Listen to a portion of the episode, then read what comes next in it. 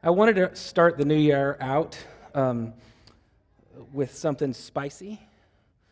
Um, and so I'm going to teach, I'm going to preach on church government this morning. You're welcome. Seriously, don't check out. Um, I'm going to be talking about deacons today, and um, you may not be one or have an inclination to be one, but it doesn't mean that's not part of our life together. So give yourselves to the reading and preaching of the word. In those days, when the number of disciples were increasing, the Grecian or Hellenistic Jews among them complained against the Hebraic Jews because their widows were being overlooked in the daily distribution of food. So the twelve gathered all the disciples together and said, It would not be right for us to neglect the ministry of the word of God in order to wait on tables. Brothers, choose seven men from among you who are known to, the full, to be full of the Spirit and wisdom we will turn this responsibility over to them and will give our attention to prayer and the ministry of the word. This proposal pleased the whole group. And they chose Stephen, a man full of faith and of the Holy Spirit, also Philip, Prochorus, Nicanor, Timon, Parmenas, and Nicholas of Antioch, a covenant, a convert to Judaism. They presented these men to the apostles who prayed and laid hands on them. So the word of God, that seems like there shouldn't be a so there, but it is. So the word of God spread. The number of disciples in Jerusalem increased rapidly, and a large number of priests became obedient to the faith. Okay, may God bless the reading and preaching of his word. We're basically going to talk about what's a deacon, what's a deacon do, who's a deacon, and so what. All right, that's your four, that's your outline. What's a deacon? You really got to dig in. Well, why am I preaching about this? Well, one reason is because deacons are a vital part of the life of any congregation. Um, they're about the brass tacks of living out our faith before God and neighbors. Second, we're going to start the book of Acts from now through Easter.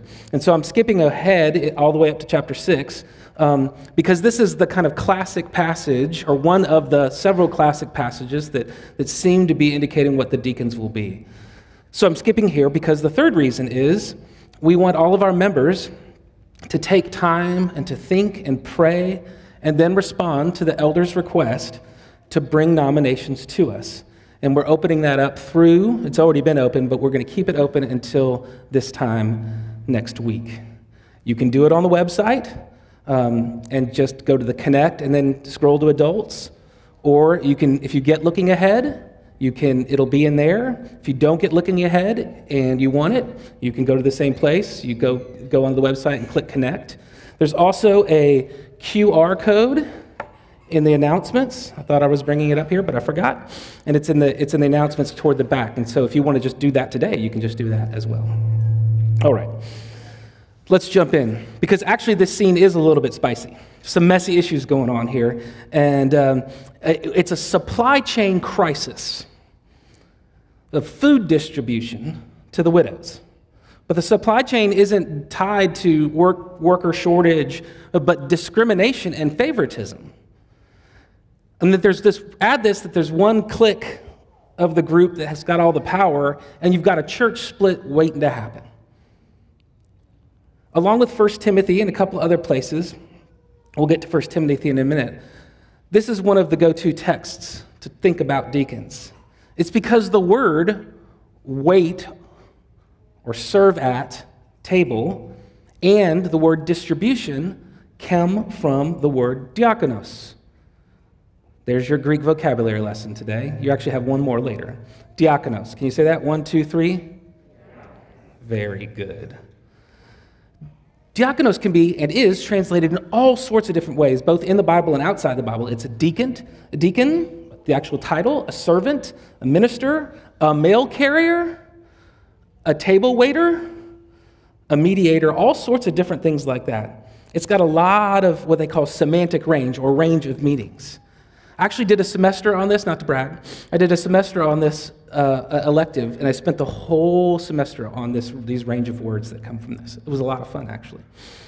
So, in those days, the number of disciples were increasing, and the Grecian Jews, or Hellenist Jews, that's used interchangeably, um, come in, they start complaining against the Hebraic Jews because their widows were being overlooked in the distribution of food. The Grecian Jews were being overlooked, the Grecian widows. And so this is kind of like a social cultural problem. Grecian widows would often move to Jerusalem to live out the last of their days. So you're as a Jew who's lived in somewhere um, in, within the Greek culture in the Roman Empire, but your ancestral home and kind of spiritual heart is in Jerusalem. So that's where you're going. And even if you've never lived there, that's where you would go. You come to die in the land and the land of your people and the love of your people. But when they get there, their own people reject them, or at least won't feed them, which is a pretty good rejection. The Hebraic Jews were Jerusalem townies.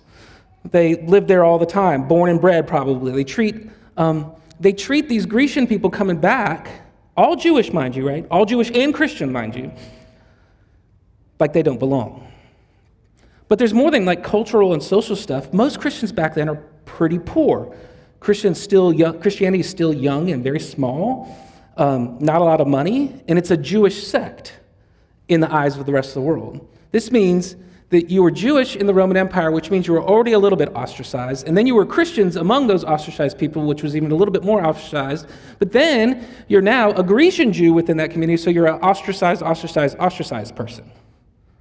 It's not quite a caste system, um, but clearly the poor Grecian widows were closer to the bottom of the rung.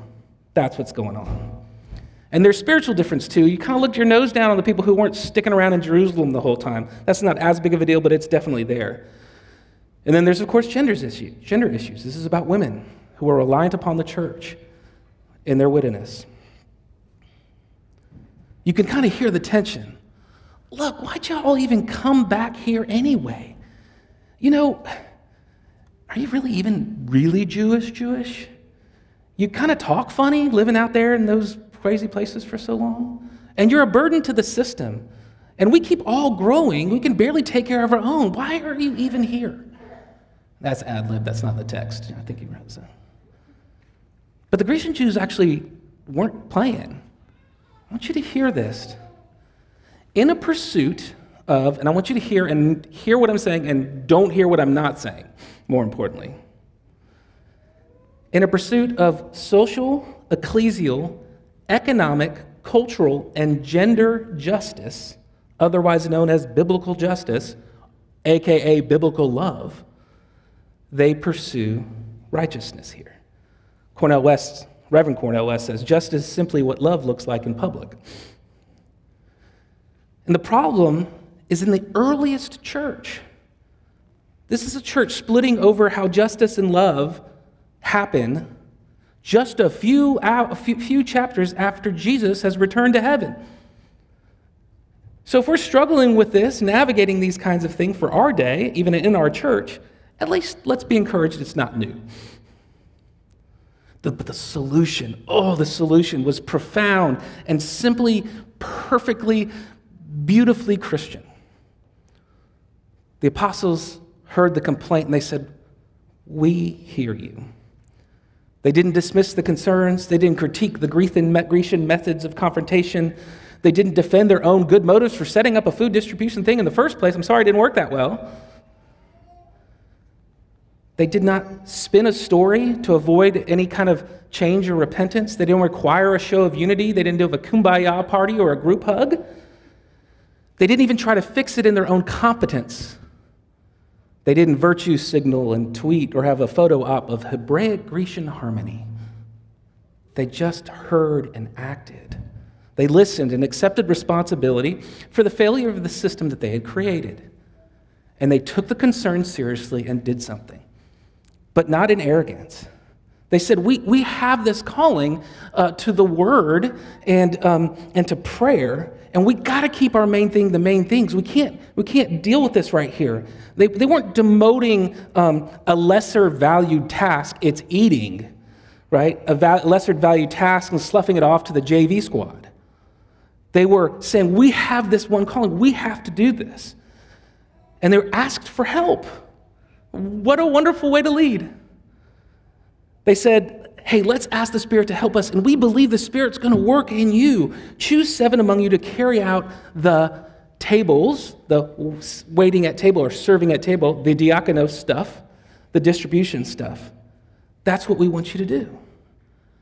I said you have the Spirit of the living God living within your community. Ask Him for help, and He will bring it to bear. And that's what your elders are doing right now. They're asking you to do the same for Redeemer. Choose among you who you see lead in service and generosity. Look, pray, and then bring them forth to us so that they can lead us all in these very important matters. They chose seven as their asked, and here's the kicker they're all Grecian Jews. They're all Greek named Jews. All folks of the aggrieved community whose mamas, widows, were not being taken care of. One of them's actually not even ethnically Jewish. Jewish. He's the proselyte Nicholas. He was a convert to Judaism. That's crazy. Only a gospel community would do something like that. Someone who, uh, who, would, who would understand how power works in the upside down kingdom of God. Who Jesus was, who gave up so much for others. They, early church apostles, solved a discrimination issue, a sticky wicket in the early church, by having the church pray and rely upon the Spirit to bring forth people who would solve the sticky wickets of ministry. And then without a partisan bickering, that very church put a squad of people in charge who were at the bottom of the rung. It's not like there, there weren't any good Hebraic Jewish guys around. I'm sure there were, class, there were people who were, who were like that. They just chose to do it differently. Only people who understand the incarnation and the suffering of Jesus can do something like this. This is amazing. The one who gave up his own power for others. And here's another kicker the proposal pleased the whole group, from church split to church unity. And even more, it was a complete overhaul of the system. It was a deconstruction of their present practices that were doing harm and a reconstruction to something really beautiful where the last were first. I mean, does that sound like something Jesus would do? Absolutely. And here's the weirdest part so, because all this happened, the word of God spread. The number of disciples in Jerusalem increased rapidly, and a large number of priests, they mean Jewish priests at that point, became obedient to the faith. Good church government becomes evangelistic force. Who knew? God did. And it became a beautiful part of their communities. Others being able to concentrate on the word, others taking care of the people. Wonderful. Now, people argue about whether they were exactly the elders of that church because they're apostles, they have a special role, or if they were actually deacons. They're not actually called deacons, they're just described diakonosing, you know? But it, it pretty much is what you see start to emerge where elders and deacons are always put together in like addresses to churches like that. And certainly in the early church, this is the way it is. So they're kind of proto deacons, but the same thing is true. One group to pray and bring the word to bear, the other group to serve alongside that first group in the practical grind and sticky wickets of ministry. That's it. All right. What do deacons do? Also, the biblical evidence here is a little bit scant, besides these proto deacons serving at table and working through a, a tough situation. But what I said earlier still holds. Deacons serve alongside the elders, assisting them in leading the church in practical realities of the kingdom. Dealing with sticky, sticky wickets, which always, when you bring mercy and justice to it, you're going to have to, it's going to be a sticky wicket, right? Our own denominational documents have really beautiful language about this. The diaconate is an office of sympathy and service after the example of the Lord Jesus, especially in their helping one another in time of need. They're exemplars of Jesus. They show us how Jesus looks in the world. More on that later.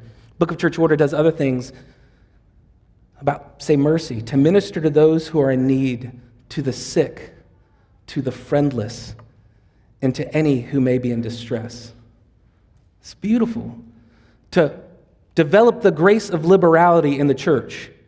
That's not a political statement, that's just generosity.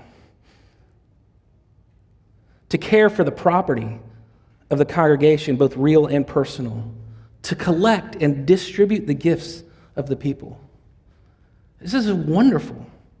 Our deacons this last quarter did amazing. They communicated to you about our needs, and you guys gave so generously.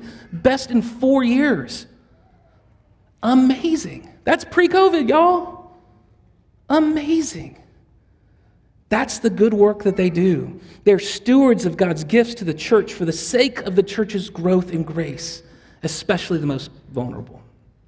All right. Who can be a deacon?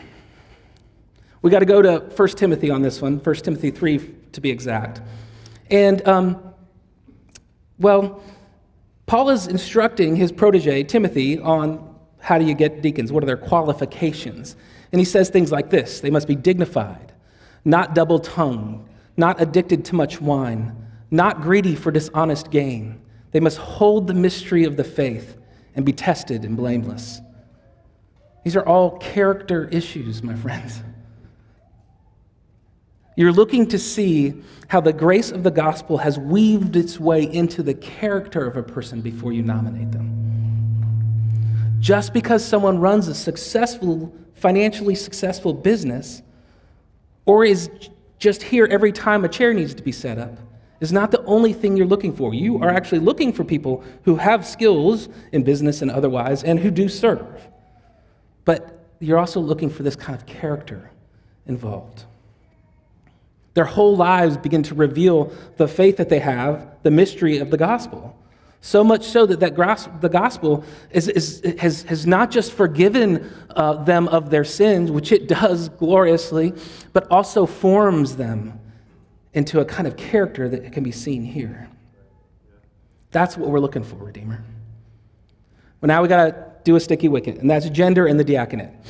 All right, I got a little bit on the video if you could hear any of it. But one of the enduring questions for Redeemer has always been um, is the diaconate limited to men? In Acts, the protodeacons are men.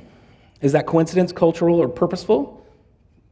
Our denomination interprets 1 Timothy, the things beforehand, and this next passage I'm about to read as it meaning that only men can be deacons. Only qualified men that I just described over there could be deacons. They just have to be men, too.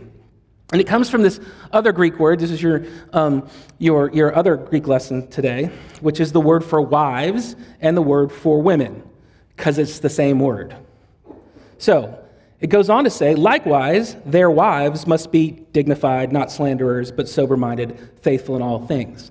If you're reading the Greek text or you have an ESV, which is what I was reading from, it'll give you a little note there. It says it's either wives or women. There is no there, likewise, there, wives. It just says gunekos, kes, I can't remember what the ending is. Um, um, so, so it's either he's addressing women who are deacons or addressing the wives of the um, deacons. Seems to me that it would make sense that it could go either way. Goes on to say, let deacons be the husband of what one, one wife, managing their children well. So does that mean they have to be a male, or is that in a broader statement about just um, husband generically meaning spouse, and does it mean they have to be married? Well, we don't think that. So, anyway, another conundrum. There's some conundrums here. Then you go back to Paul's letter to Romans, and he describes Phoebe, the person who's in charge of bringing the book of Romans. That's a pretty big job, right? Whatever you call it, she's called a diaconon. So, is that servant, minister, clearly a mail carrier? You know, which is this? So, it gets kind of confusing. So it seems to me like different churches and uh, uh, churches that love the Bible have come down differently on this. And we used to be, our kind of side of the church of the PCA used to be in a denomination like several other denominations that have always ordained women deacons. In fact, we actually accidentally did it, not realizing that when we joined into the PCA, we weren't allowed to continue that practice. So it's all up in Philly, 10th Pres. No one's going to say 10th Pres has just gone, lost their mind, and succumbed to cultural issues, if you know anything about 10th Pres. So just you can keep the slippery slope out, stuff out of there. So well, how we have done, what we've done is we would rather have ordained women deacons, but we are in submission to our um, our denomination. By the way, that's no joke. When they made that decision, churches don't do that. Only Christians submit when they think they're right. Right? That's beautiful. You should be proud of this church. Long before I got here, I get no credit for it. But what we do is, um, is we commission, which is allowable in another section of the BCO that says you can, that, that the session, the elders can commission uh, women to assist the diaconate. So we commission women and we ordain the men, and that's how we deal with it. And at the same time, whenever there's an overture or something like that, we push for uh, the ordination of women in that office. All right. Church nerds, you are welcome.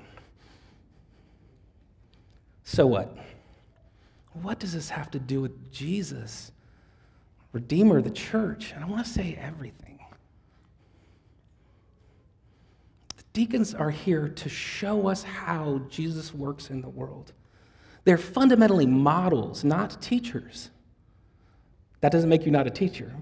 They're, they're models. They're to show us their tenderness to the sick and suffering, their stewarding of God's good gifts to our world, to our, to our church.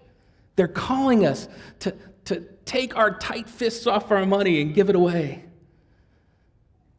They distribute those resources for people in need. And they're not supposed to do everything, they're supposed to guide us, teach us every, how this works. And just so you know, those, those like crying stuff, all that, that's music to my ears. It's beautiful. Don't worry about it. It's all good. It's all good. They aren't supposed to do everything, but lead us and guide us in those way, in those ways, teaching us, showing us how to bear one another's burdens. That's a pretty sweet gig, and we apprentice under them as they apprentice under our Lord Jesus. See, Christianity is actually a religion of apprenticing. We have to be trained in the practices of following Jesus. It doesn't come naturally. And we need others to show us, teach us, and show us the skills of grace and love and mercy and truth and justice. G- generosity isn't taught in a textbook, it's taught, it's practice. And we need practitioners to help us. Christianity is not simply about being book smart, it is vocational training. It's like PT school or med school or cosmetology program. You know, you can memorize every single one of your Frigidaire parts, but if you can't use a screwdriver, so we apprentice under them as they apprentice under our Lord Jesus Christ, which is now my final point. Jesus is the true diakonos. Paul explicitly says this about him in Romans 15. For I tell you that Christ became a servant, diakonos, to show God's truthfulness, in order to show us about the promises of days past, that the Gentiles might glorify God. Jesus talked about this kind of stuff all the time. The greatest among you shall be your servant. You're diakonos. And he sat down and he called the twelve, and they said to him, If anyone would be first, he must be last of all and servant of all. Diakonos. And then he picked a baby up and put it in his lap. So he didn't just show it, he was the model too. He was the diakonos. He was the, we apprenticed under him because he didn't just talk about it, he lived it. One of my favorite places where this happens is in John 13, where he washes the feet. And Peter, of course, goes, You can't wash me, that's below you. And he goes, If I don't wash you, you have nothing to do with me. He goes, Then wash me all. And he says, puts on, after taking the place of a servant, puts on his um, outer garments again, sits back down at the table, and he says, Do you understand what I have done to you? You call me teacher and Lord, and that is exactly what I am. If then I, your Lord and teacher, have washed your feet, you do the same to one another's. For I have given you an example that you should also do just as I have done to you.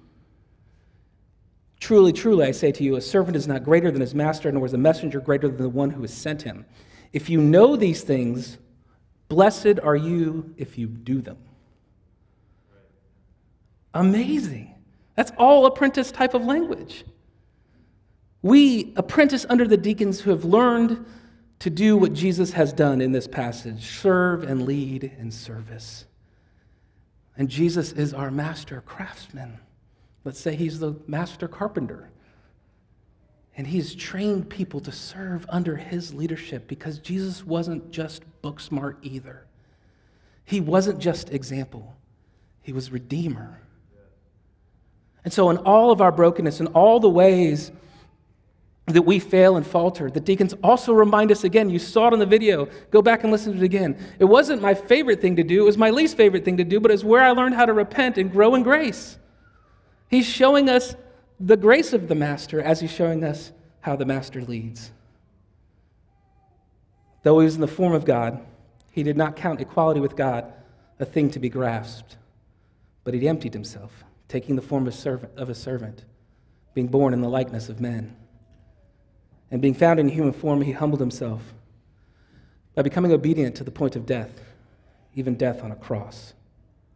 And therefore, he was highly exalted and bestowed on him the name that is above every other name. Jesus is the ultimate deacon who didn't just teach us his ways, he lived them unto death and death on a cross. Let's pray. Lord Jesus, we do thank you and we love you. Teach us these ways. And we beg for you, by your Spirit, to, guide, to give us deacons that will lead us in love and service. We pray this in your name. Amen.